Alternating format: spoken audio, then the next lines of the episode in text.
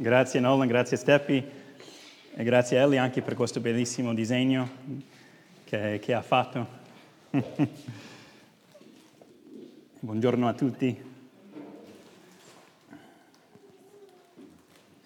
Allora, iniziamo con una domanda interessante. Cioè, come si sa se una persona è retta? Cioè una persona di rettitudine?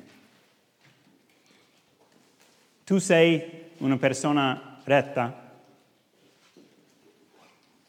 E la tua vita caratterizzata dalla rettitudine e dalla giustizia?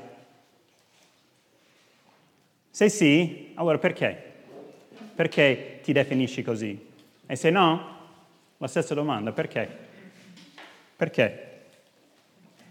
Sono io una persona retta? Allora, io studio la Bibbia, sono un pastore di una chiesa, cerco, essere, cerco di essere un buon padre, un buon marito, cerco di essere una persona sempre onesta, sem- cerco sempre di mantenere la mia parola. Voglio essere sempre una persona affidabile. Sono io allora una persona retta e una persona giusta? Che cos'è che rende una persona retta e giusta? ecco una domanda ancora più importante agli occhi del Signore, cioè il Dio della Bibbia. Sono io una persona retta? Come mi, come come mi vede il Signore? Sei tu una persona retta secondo Dio? Ora sono domande importanti a cui vogliamo anche rispondere stamattina per mezzo della Bibbia, cioè la parola di Dio. E continuando il nostro discorso dell'armatura di Dio, di cui leggiamo in Efesini 6, il secondo pezzo che Paolo evidenzia è la corazza della giustizia, come abbiamo sentito. E la domenica scorsa abbiamo visto che Gesù Cristo è la verità e possiamo conoscere anche noi la verità per mezzo della parola di Dio e per mezzo della fede in Cristo. Sì, grazie alla parola di Dio e alla fede in Cristo possiamo affrontare ogni sfida e ogni difficoltà e ogni combattimento della fede con speranza e con gioia e possiamo avere la giusta prospettiva e la giusta attrezzatura per stare saldi e restare in piedi nonostante tutto. Quindi oggi ci attrezzeremo con la corazza della giustizia e mentre ci attrezziamo vogliamo evidenziare due verità. E la prima è questa. Ora, diversamente dalle corazze fatte dagli uomini, la corazza della giustizia di cui la Bibbia parla e che il popolo di Dio riceve perdono è una corazza incorruttibile. Inoltre, vedremo che è una corazza molto preziosa, molto preziosa, cioè è una corazza che è costata tantissimo, tantissimo.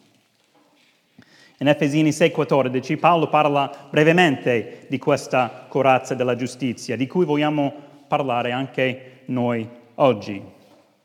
Ma per capire meglio questa corazza, vogliamo leggere insieme un brano che troviamo in Isaia, non nella lettera di Paolo agli Efesini. Ma perché vogliamo leggere da Isaia? Perché se vogliamo capire bene perché Paolo parla della corazza della giustizia in Efesini 6 come pezzo dell'armatura di Dio, allora dobbiamo leggere dal profeta Isaia, capitolo 59. Così riusciamo a capire che, che in Efesini 6 Paolo non, si, non, sta, non sta inventando niente. Ora, questa armatura di Dio non è un prodotto della sua immaginazione. No, ogni pezzo di questa armatura è radicato nella parola di Dio. La, la domenica scorsa abbiamo visto che la verità per cintura dei fianchi è radicata in Gesù Cristo.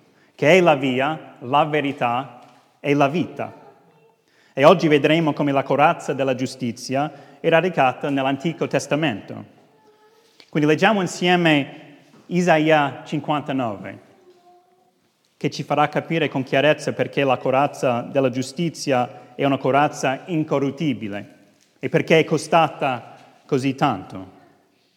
Inoltre questo capitolo ci aiuta a rispondere alle domande di prima, cioè che cos'è che rende una persona retta? Che cos'è?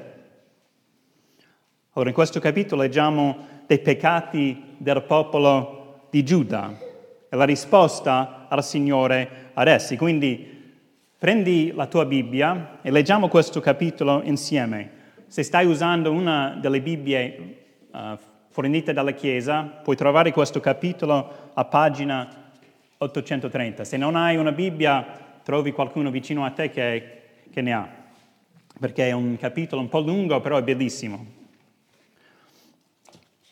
Quindi Isaia 59. Allora questa è la parola di Dio.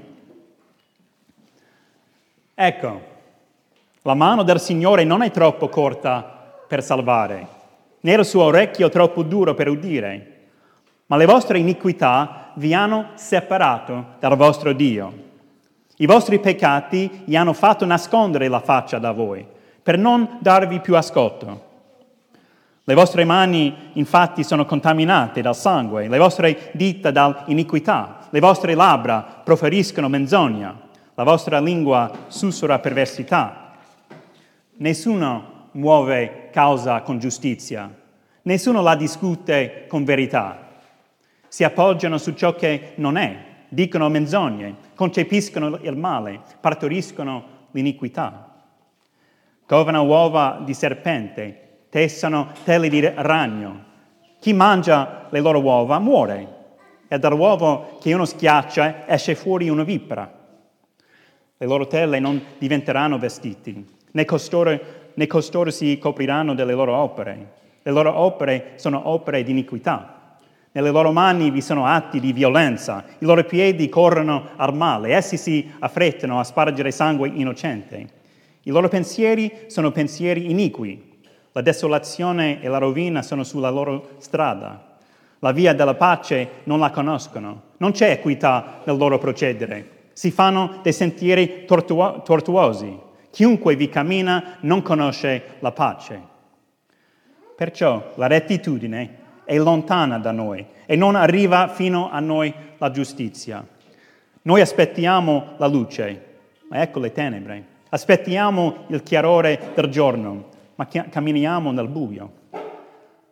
Andiamo tastando le, la parete come i ciechi, ciechi. Andiamo a tastoni come chi non ha, non ha occhi. Inciampiamo in pieno mezzogiorno, come nel cre- crepuscolo. In mezzo all'abbondanza sembriamo dei morti.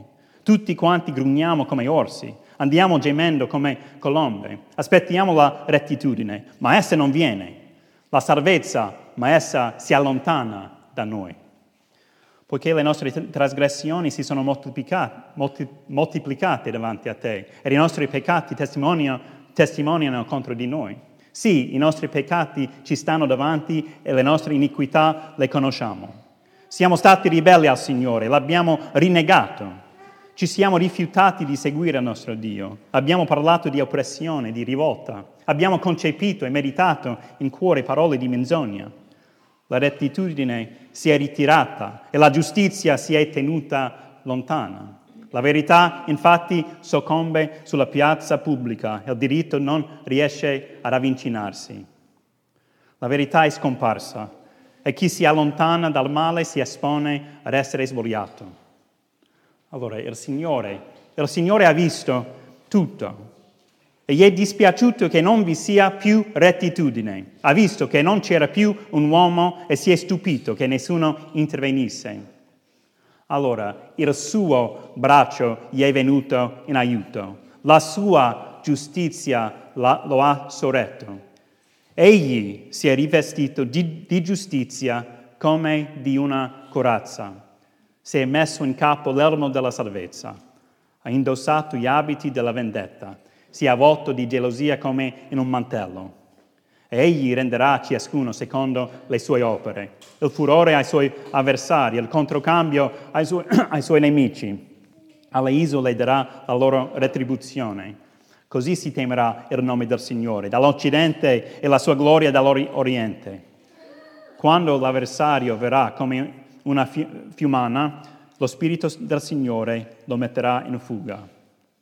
Un Salvatore, un Salvatore verrà per Sion e per, quelli di Giacobbe, che si convertiranno dalla loro rivolta, dice il Signore. Quanto a me, dice il Signore, questo è il patto che io stabilirò con loro. Il mio spirito che riposa su di te e le mie parole che ho messe nella tua bocca non si allontaneranno mai dalla tua bocca né dalla bocca della tua discendenza, né dalla bocca della discendenza della tua discendenza, dice il Signore, da ora e per sempre. Questa è la parola di Dio. È un capitolo veramente incredibile, no? Veramente incredibile. È incredibile anche la pertinenza per tutti noi oggi, migliaia di anni dopo. Ma secondo voi, quando il profeta Isaia guidato e ispirato dallo Spirito Santo, scrisse queste parole del popolo di, Giude- di Giuda, i giudei, i giudei si, vede- si vedevano così, secondo voi? Cioè si vedeva come un popolo così cattivo e così pieno di iniquità? No, non credo. Infatti Isaia, anche in altri capitoli, ci fa capire con chiarezza che i giudei pensavano di essere persone di rettitudine, perché obbedivano alla legge. Obbedivano alla legge di Dio e si avvicinavano a Dio e al suo tempio con i loro sacrifici e olocausti, come dovevano, esattamente come dovevano, secondo loro. Stavano bene, stavano bene. Certo, popolo, sì, certo, allora, un popolo di rettitudine agli occhi di Dio. Come no? ma Isaia, cioè e la Bibbia nel suo insieme, ci fanno capire che Dio ha un concetto della giustizia e della rettitudine molto diverso dal nostro, molto diverso. Infatti di questi giudei Dio dice che loro, in un altro capitolo, che loro si avvicina, avvicinano a Lui con la bocca e onorano Dio con le labbra ma i loro cuori sono lontanissimi, lontanissimi da Lui. Non temono per niente il Signore, per niente. Ora pensano di essere attrezzati con la corazza della giustizia, ma poi Dio, per mezzo del profeta Isaia, li fa capire che la loro corazza è una corazza fatta dalle loro mani e quindi non è per niente affidabile, per niente. Hanno invece bisogno di una corazza incorruttibile, fatta dalle mani del Signore. Ho detto prima che io cerco di essere un buon padre, cerco di essere, che ride, però vabbè, cerco di essere un buon marito, cerco di essere un buon pastore, una persona onesta, voglio sempre mantenere la mia parola,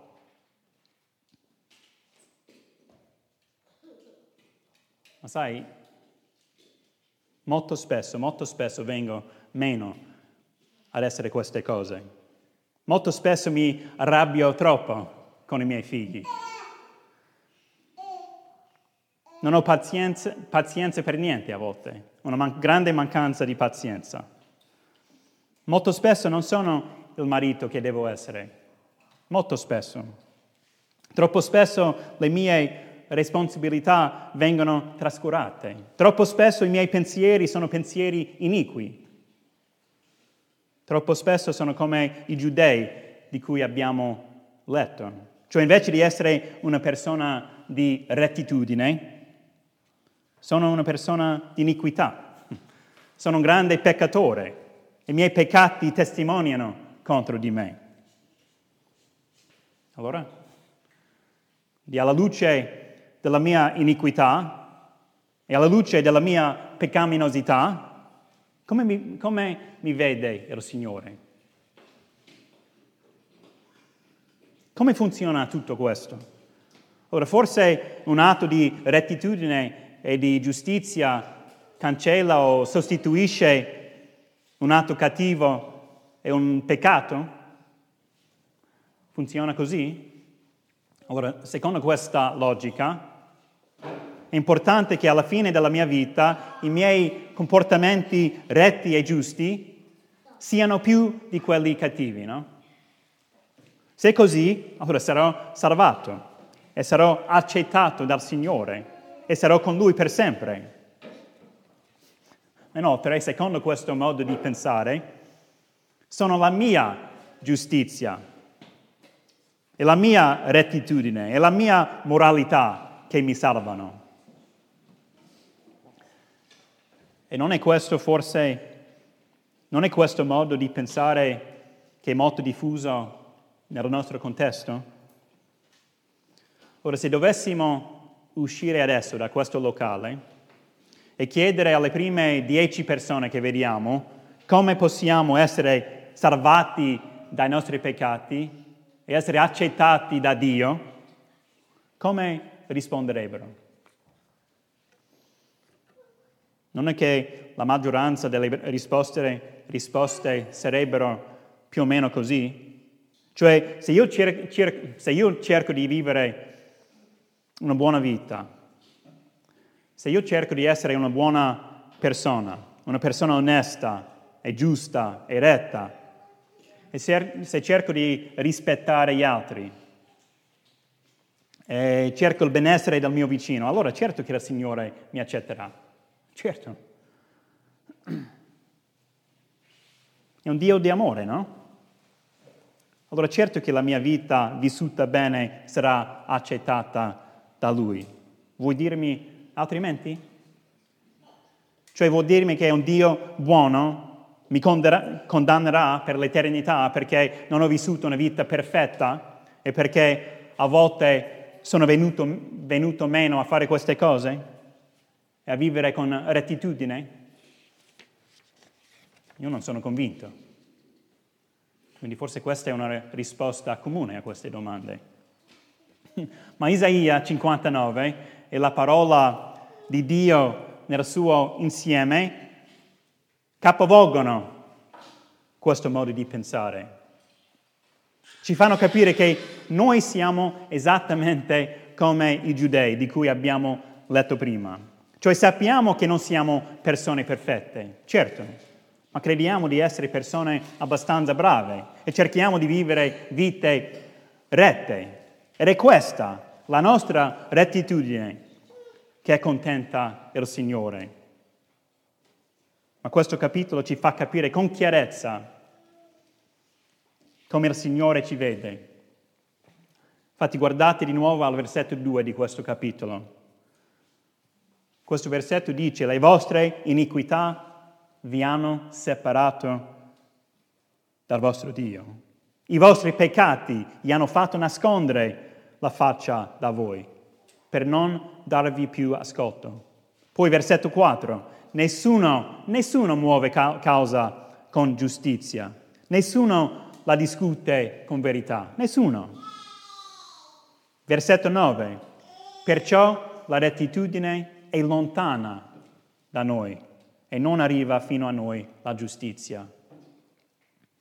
Ora vedi come la Bibbia capovolge il nostro modo di pensare. Noi crediamo di essere persone rette e giuste, ma la Bibbia dice che la rettitudine e la giustizia sono lontane da noi, lontanissime. Ma perché?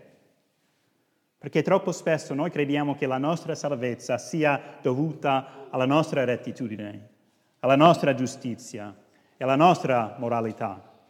Se io vivo una buona vita, allora il Signore sarà accontentato e io sarò salvato.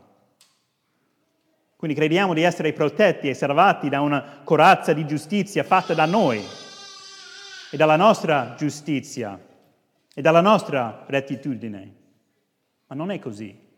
Non è così secondo la Bibbia. È al contrario, infatti. Il nostro peccato ci ha separato da Dio. E quindi a causa della nostra peccaminosità non possiamo accontentare un Dio perfettamente santo. No, il nostro peccato ci condanna alla morte. Però come sappiamo, il motivo, per cui siamo qua questa mattina perché la Bibbia è una buona notizia. E la risposta a questa condanna si presenta dal verso 15 in poi. E questi sono versetti importantissimi, importantissimi. Qua vediamo che il Signore ha visto, il Signore ha visto. E gli è, gli è dispiaciuto che non vi sia più rettitudine. Ha visto che non c'era più un uomo e si è stupito che nessuno intervenisse. Allora, ecco poi la sua risposta. Allora, il suo braccio gli è, gli è venuto in aiuto. La sua giustizia lo ha sorretto. Egli si è rivestito di giustizia come di una corazza. Si è messo in capo l'elmo della salvezza. Poi più avanti, vers- uh, in versetto 20, vediamo che un Salvatore, un Salvatore verrà per Sion e per quelli di Giacobbe. Allora Dio ha visto che l'uomo non era in grado di cambiare la sua situazione e non poteva salvarsi, non poteva era totalmente incapace. Quindi è venuto lui in aiuto. Si è rivestito lui della sua giustizia come di una corazza per sorreggere e soccorrere e salvare il suo popolo. I giudei non ce la facevano, avevano bisogno di un salvatore e Dio, siccome è un Dio buono, e siccome è un Dio che prende sul serio il peccato e l'ingiustizia, ha mandato un Salvatore. E chi è questo Salvatore che è venuto? È Gesù Cristo. È Gesù Cristo, l'agnello di Dio che toglie il peccato del mondo. E scrivendo di Cristo, nella sua seconda lettera ai Corinzi, Paolo dice questo di Cristo. Colui, e queste sono parole bellissime, colui che non ha conosciuto peccato, egli, cioè Dio, lo ha fatto diventare peccato per noi. Perché? Affinché noi diventassimo giustizia di Dio in Lui. Infatti anche in Isaia 53 il profeta dice questo del Salvatore che sarebbe venuto e che sarebbe stato mandato da Dio per salvare il suo popolo. Sono incredibili queste parole, incredibili. Egli, cioè il Salvatore, Gesù Cristo, è stato trafitto a causa delle nostre trasgressioni, stroncato a causa delle nostre iniquità. Il castigo per cui noi abbiamo pace è caduto su di lui e mediante le sue lividure noi siamo stati guariti. Noi tutti eravamo smarriti come pecore, ognuno di noi seguiva la propria via, ma il Signore ha fatto ricadere su di lui l'iniquità di noi tutti. Che messaggio incredibile! È veramente un messaggio incredibile, una, una, una notizia bellissima per tutti noi ma è anche, è anche una notizia che è costata tantissimo, tantissimo. Allora Dio ha mandato il suo unico figlio, unico figlio, che ha vissuto una vita in perfetta obbedienza a Lui per morire. Quindi il giusto per l'ingiusto, affinché l'ingiusto diventasse giudizia di Dio in Cristo Gesù. Allora in tutto il mondo in tutto il mondo non esiste una notizia così bella e così piena di speranza. Non esiste. E gloria a Dio per questo. E gloria a Dio perché la rettitudine è molto lontana da me, lontanissima da me, e non arriva fino a me la giustizia. Le mie trasgressioni si moltiplicano sempre. I miei peccati testimoni- testimoniano sempre contro di me. Io non ce la faccio, non ce la faccio. Non posso fare abbastanza. Ma Gesù Cristo, l'agnello di Dio che toglie il peccato del mondo, ce la fa. e ce l'ha fatto sulla croce per noi.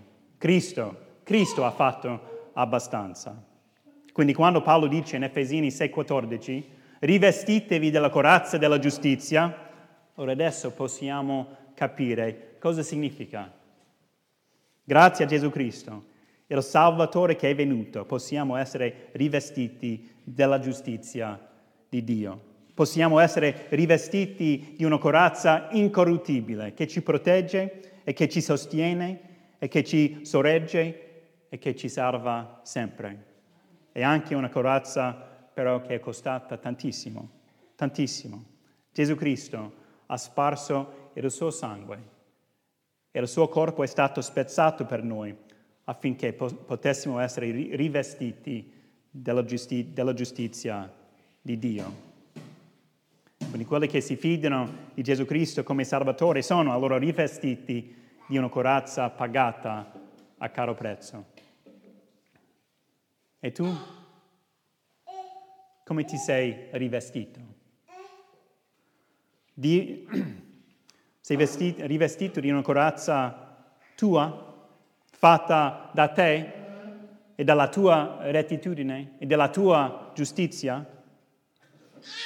o ti sei rivestito della corazza di Dio, fatta da Lui e fatta dalla sua giustizia. Ti fidi di una corazza corruttibile che non durerà molto o di una incorruttibile che durerà per l'eternità. Ora che possiamo essere tutti rivestiti della corazza della giustizia di Dio, che Cristo il Salvatore ha ottenuto per noi pagando un prezzo molto caro. Vogliamo pregare.